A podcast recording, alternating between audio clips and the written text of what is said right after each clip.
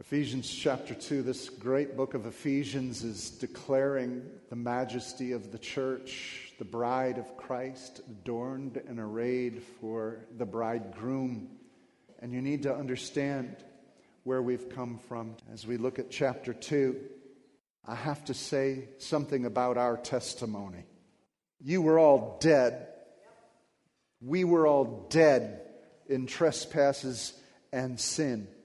We used to walk following the course of this world, following the prince of the power of the air, the spirit that is now at work in the sons of disobedience. That was you and I, chained in darkness to our own addictive, sinful habits.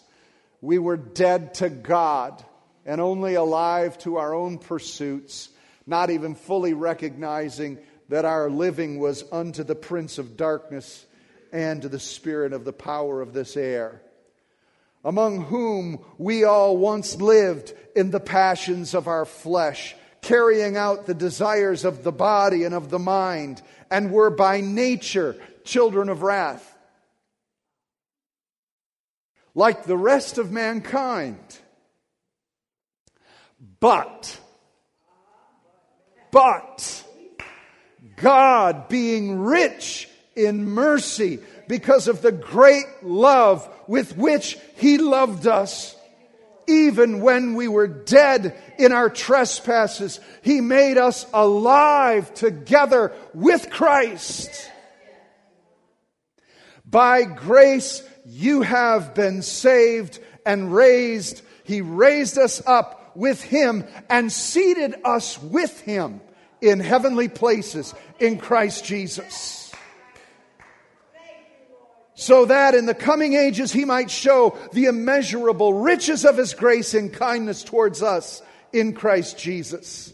For by grace you have been saved through faith. This is not of your own doing, it is a gift of God, not a result of works, so that no one may boast. For we are his workmanship, created in Christ Jesus for good works which God prepared beforehand that we should walk in them. Oh, from whence we came, from where we came from. We were no better than anyone else. There was no separation from us and Hitler, from us and any foul person in the earth that ever lived. It was us.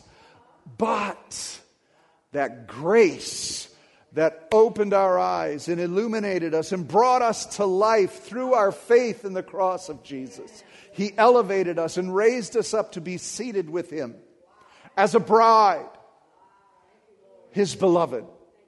And He made us His workmanship. This verse alone is the full weight of my sermon this morning. And when we begin to look at we've become his workmanship, we have to understand the language and the verbiage behind it. The Greek word for workmanship is poema. Poema. Does that sound familiar to you? A poem. It's where we get the English word for poem.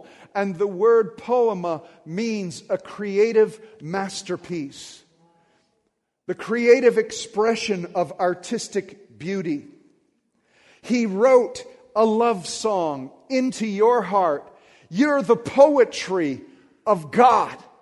You're the poetry of redemption and salvation written so that all may read this love story between you and Jesus. You're the painting, the portrait of the love between Christ and his bride.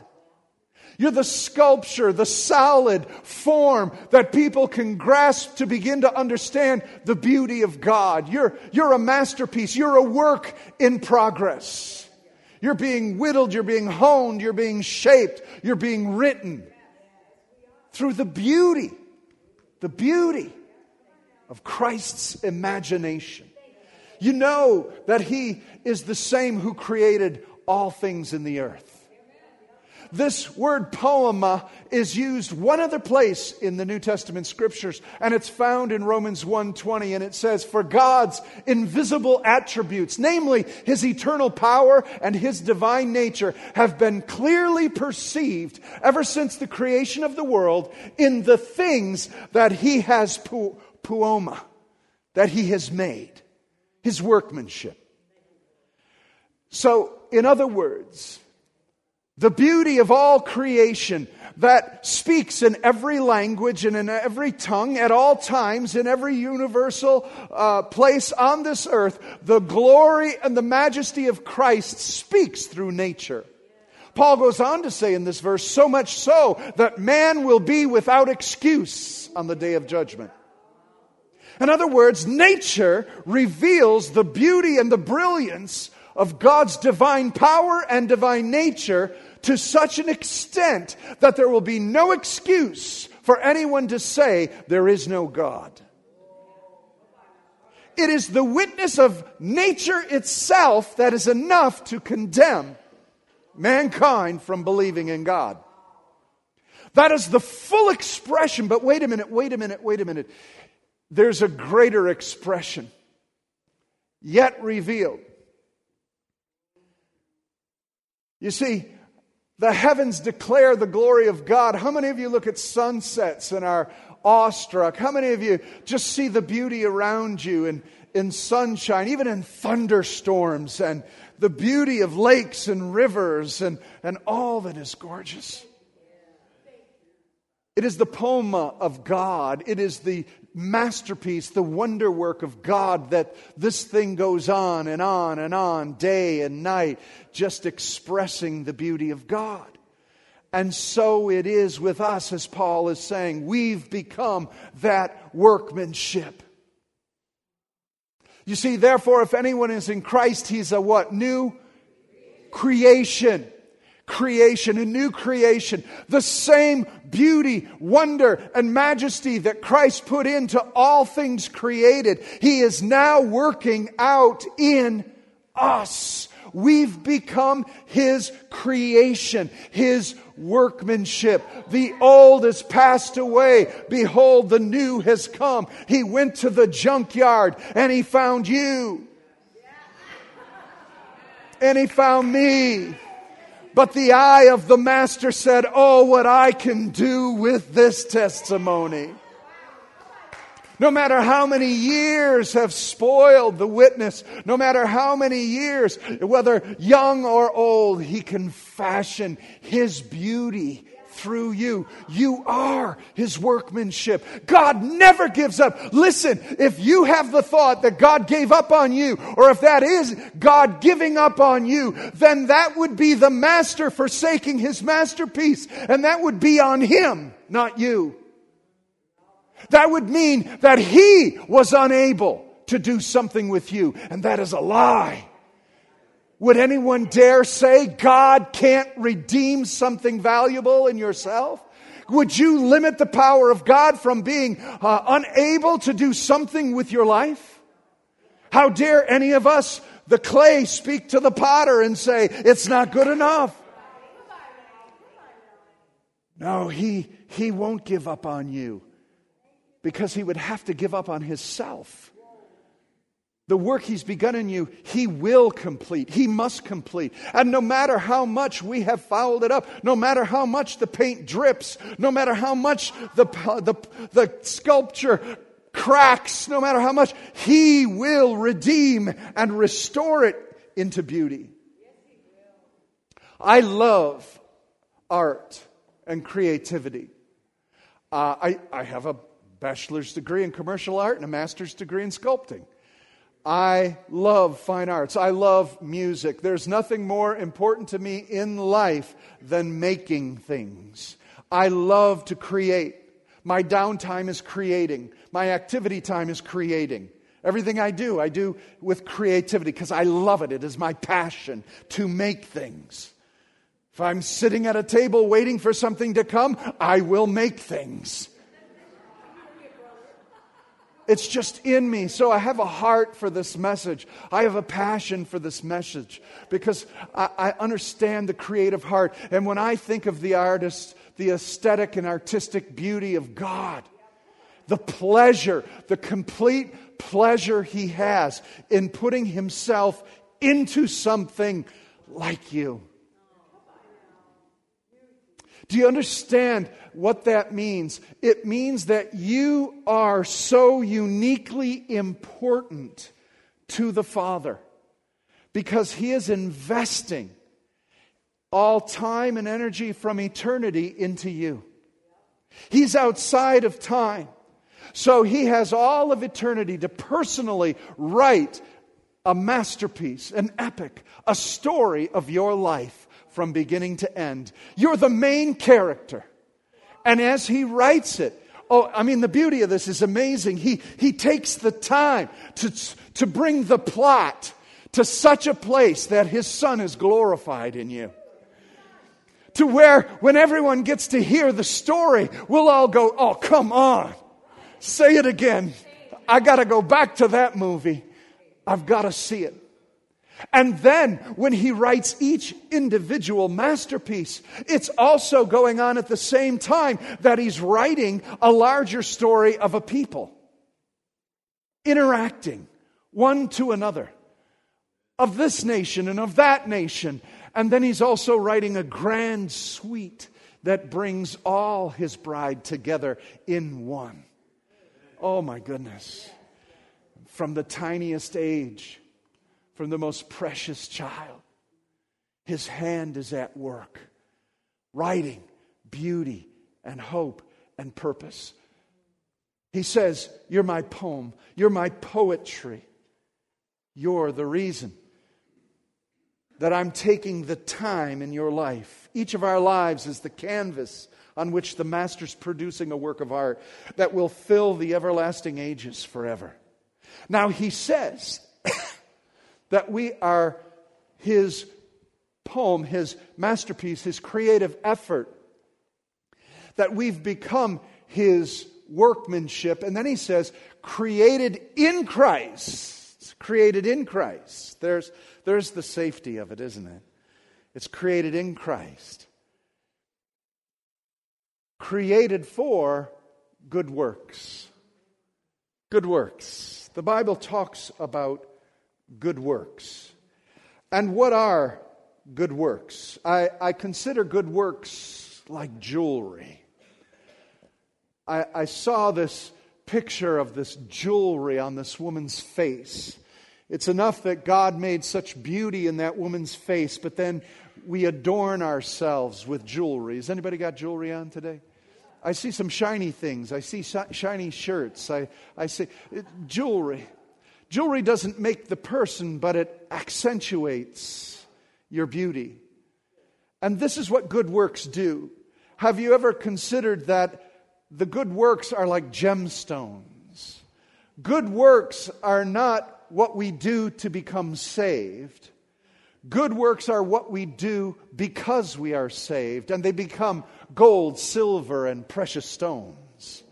You see, good works in fact, Peter talks about it to some of the ladies uh, in the first century as he was talking to them. He says, You know, you're, you're so busy adorning your hair with gold twined into your braids and, and jewelry and makeup. And he says, But what you should do is adorn yourself with humble and, and submissive acts and good works. And, and that's the jewelry we're to wear. We, we uh, understand the limit by which the jewelry is not going to overtake us and not become vain over the jewelry. So wear your jewelry, look beautiful, comb your hair. It's great, yeah. That's a wonderful thing. But what we're to be wearing as jewelry, as the workmanship of Christ, as the, the beauty of his creation, is we're to then become adorned in the gems of pleasing God with good works. The judgment seat of Christ, 1 Corinthians chapter 3, speaks of works that are done for self as wood, hay, and stubble. That they'll be consumed by fire. But the works that we do unto Christ are gold, silver, and precious stones.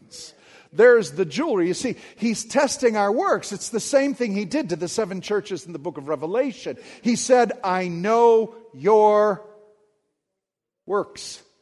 That's what Revelation, the, the, the, seven messages to those seven churches, is all about. What have you done with what I've given you? How have you adorned the beauty and the, and the workmanship that I've put into you? What have you done with it? He says, I know your works. So works adorn us. They're the beauty. We were created in Christ to do good works. Now, people say, well, I'm not saved because of my good works. Of course you're not. And I love this saying. It says, good works are the fruit, never the root. Say it with me. Good fruits are the fruit, never the root of salvation. You don't do good works to get saved. No, good works are the fruit of your salvation. We were saved through an imperishable seed, Peter says. This seed was planted by God in us through His grace. By faith, it germinated, and now we are saved. And once saved and being carved and painted and created a masterpiece through the hands of the Holy Spirit in us, we begin to produce the fruit of the beauty of God. How can we say that we are Christians if we don't bear the very fruit of His nature? How are you going to know my fruits? By what I do. It's really simple, isn't it? And so, when the sun shines through the atmosphere of this planet in the morning and in the evening, it produces the fruit of a beautiful sunrise or the fruit of a beautiful sunset, displaying the glory of God. When you enter into a trial, when you enter into a situation that is going to bear fruit out of you, what you're going to produce? The gems and the beauty of Christ's nature or your flesh? I want to produce the jewelry of Christ. I want to be adorned. Have you ever thought about this? We talk about it, the, the, the, verbiage in the, in the Bible about the rewards and everything. Again, silver, gold, precious stones, that you'll receive a crown, jewelry. You'll receive a laurel crown, a, a, a kingly crown, and a priestly garments. It's all about the, the, the way you are expressing Christ. This is the good work of God. Paul told Titus this. He said, We were redeemed, and Jesus redeemed us to purify for himself a people for his own possession who are zealous for good works. Again, again God made us to produce the glory due Him. See, so, so if there's any work that needs to be done on this masterpiece of you this morning, the work that needs to be done for you is that you need to release the glory. You need to give the glory to God and release so that He is seen in you. Now, how many of you, I asked this earlier, how many of you combed your hair today? I'm not going to ask how many of you didn't. Some of you don't have to. Just go. How many of you took a shower? Brush your teeth? Hallelujah. Anybody uh, take more than a minute to pick out a shirt, a blouse, what you're wearing. See, we adorn ourselves. Every day, we purposely, directly adorn ourselves and prepare ourselves for what others will think of us. That's the motivation.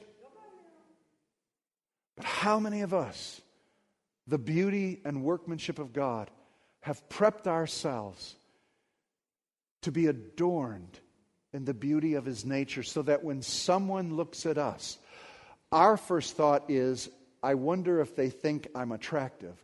Our first thought is, will they see Christ in me? That's our goal. That's our goal. Matthew, Jesus said this Let your light shine before others so that they may see your good works and give glory to your Father in heaven.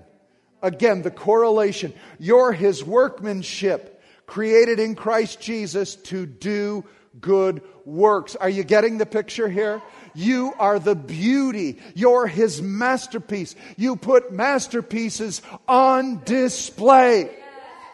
You're on display for the majesty of Christ and the glory to be seen by everybody. You are amazing. You are beautiful. Your story is confounding to the lost. How did you get saved? How is it that you've come through what you've come through? After losing what you lost, you are still giving glory to God. What a story! What a beautiful song.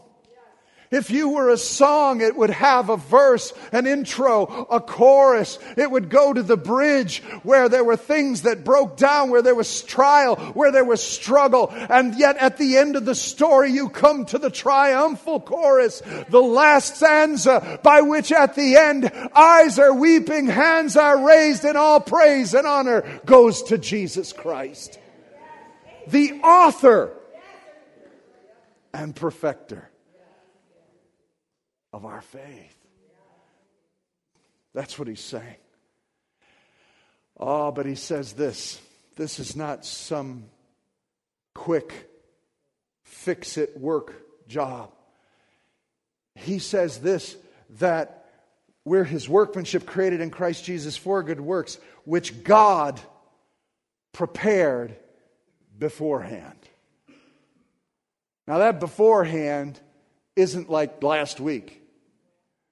Let's see, uh, uh, Tim. Yeah, okay. Jeez, we kind of left him hanging for a while. Yeah, okay. What do we got for Tim? Let's work on him a little bit. No, no, no, no. The beforehand means that God had a purpose and a plan. Jeremiah 29 11, you know it. For I know the plans I have for you, declares the Lord. Plans to prosper you, not to harm you, plans to give you hope and a future.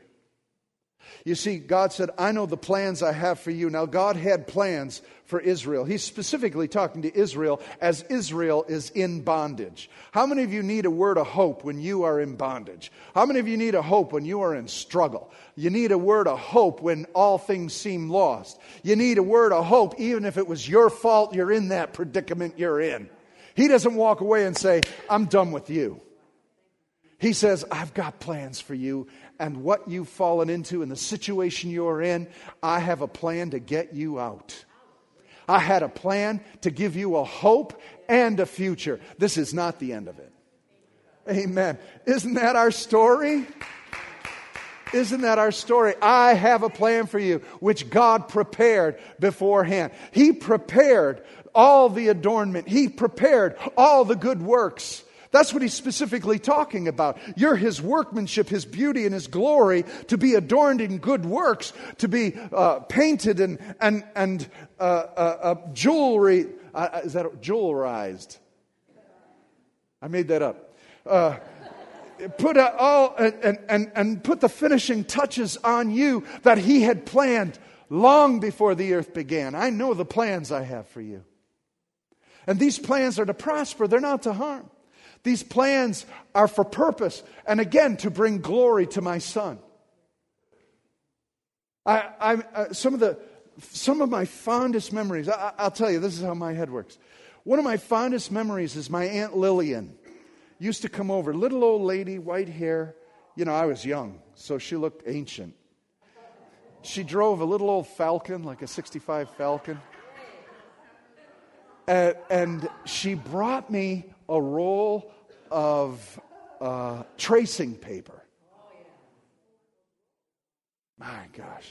I had that thing for years. And I would unroll it and I would trace my favorite little cartoons, and I would color it, and I'd roll it back up. See, these things were precious to me. My mom, one, one Christmas, my mom and dad gave me a light box. That's uh, like a clear uh, uh, frosted top that has a light bulb in it so that when you plug it in, whatever paper you put on it, it'll shine through and you can trace the image. I remember spending hours tracing images. My favorite thing is I didn't mind getting sick because when we got sick, I'd go to the doctor, he'd give me a shot of penicillin, always, and then I'd get a coloring book. Who loved coloring books? Or when I got older, I'd get a model because I'd love to glue and put model cars together and all this. See, this is the stuff that excites me. For you, it might have been sports. For you, it might have been something else. It doesn't matter. But the point being is, I know the delight in these things. And now consider the delight. Think of something that just you love to do. And think of the delight of God doing that in you. These works, these things, I can't wait to keep working on you today. I've prepared these crazy plans. And so, what he's doing is he's downloading them. And they are being downloaded into you. And you're ready for the next level. We got any gamers in here? Anybody love gaming? Right? Going to that next level. You beat it, and so now you can go to the next level. He's, he's downloading the next installment of Christ's glory to be magnified out of you. Isn't that awesome? It's awesome. And so he's constantly, this thing isn't going to end. He, he, he, wants to do one more thing today before your head hits the pillow. I got to do one more thing. I just got to, I got to. If, if, if there's, a, a, guys are typical of this, right? If you work on a project, the, the last thing you do before you go to bed is go look at it. That's me, anyways. And then the first thing in the morning I have to do. Oh, yeah. And I tell my wife, did you, did you see the, did you see what I did? Did you see the thing? Ah, I haven't seen it yet. Oh, oh okay. Call her halfway through the day. Hey, honey, did you, um, when you went out, did you happen to see the, did you see the thing I did? So, just a minute, she'll go out. Yeah, that looks really nice. Yes, it does, doesn't it? There's something about creating, there's something about it. And, and God delights. God delights in what He's doing in you. He delights in it. When you fail, this is not a problem for Him. He picks you back up and He restores. He knows the fiber in which you're made, He'll weave it back together and restore. I know the plans I have for you, and I have purposed them in this direction. Sometimes you're going to walk through this valley. I know it's a shadow of death. I understand that. You're going to have to walk through it. But I want you to know something. I have set a banqueting table before your enemies. Amen. Now, wait a minute. That doesn't mean the enemies are gone. Have you ever noticed that in that verse? You set a banqueting table before my for me in the midst of my enemies. I, you know what? I could diet today. Could you just get rid of the enemies? But that's not the point. Why would he set a table? Now, imagine the table that Jesus sets. Huh? I was at a wedding last night. We were trying to figure out what to do with four forks. All right, we're not that fancy at our house. So is this fork for the salad? This is for the pasta. This one's for the meat. This one's for the dessert. What is all these forks? Wow. And the, all the beauty. Imagine the table that Jesus sets. Do you think it will have aesthetic beauty? Again, do you think Jesus does things beautiful? Doesn't the word say he does all he makes all things beautiful in his time? That's you. And so he's going to set a banqueting table. This isn't just a plain picnic, it's a banqueting table in the presence of our enemies. Why? So that when our enemies see us at the table of the Lord, dining in the majesty of our King, they will go, What? Wow! Look at his God. Look at his protection. Look at his king. Again, seeing the glory in our lives from the Lord. Says that he has knitted us together. I have formed for you, God, have formed my inward parts. You knitted me together in my mother's womb. I praise you, for I am fearfully and wonderfully made. Do you think He stopped fearfully and wonderfully working on us? It's like, I got you saved. Now you're on your own. Do the best you can with it. Oh, you messed up? You're out of my kingdom. Kick this piece of trash out. That's how many of us think of him. No way. If God had destined and planned and purposed in our mother's womb that he had a purpose for you and I, do you think he's going to quit on that? He's going to work on this masterpiece of your story. Yeah, but my life's boring. I go to work. I raised kids. I come home. I'll retire. I'll sweep the lawn. You don't sweep the lawn. I'll sweep the cement. I'll take my dog for a walk. I come back. But it's all that's in between all of that activity of what you do with Christ in all of that. Now, if you don't want to wear the bling, if you don't want to go with the jewelry, if you don't want to produce that, that is your story. That is up to you. It's interactive. But if you would cooperate with the Master, He will create such beauty for you. He said, I praise you, I've been fearfully and wonderfully made. Wonderful are your works. Now, here's, here's the end of this.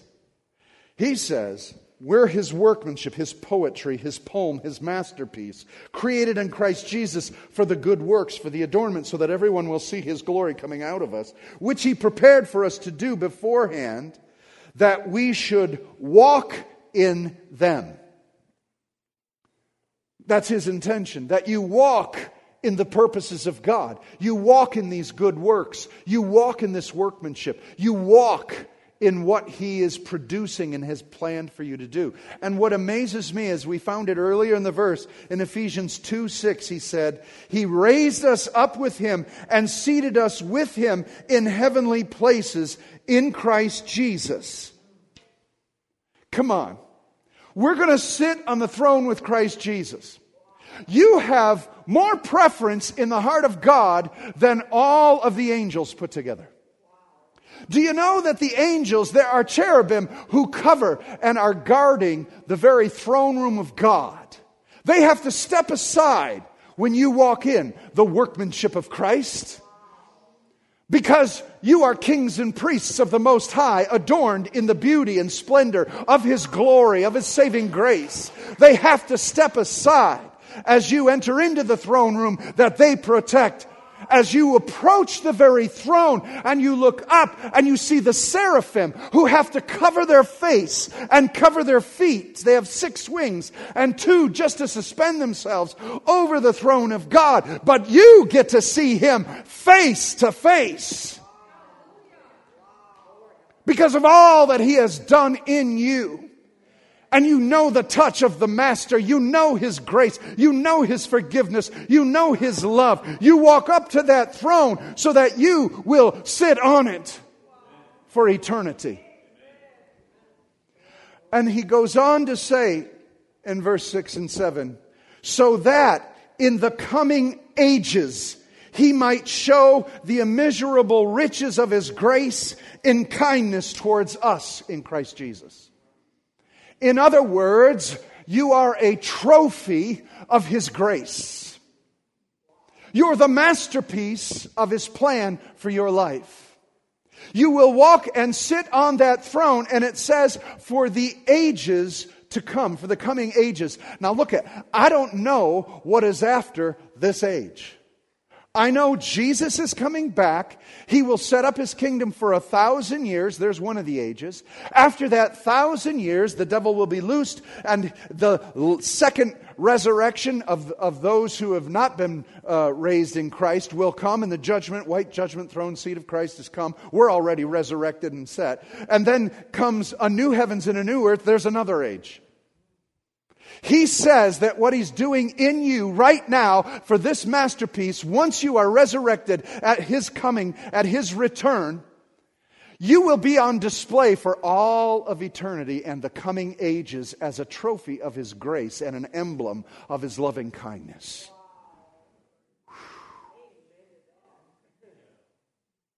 He's a little bit invested in you.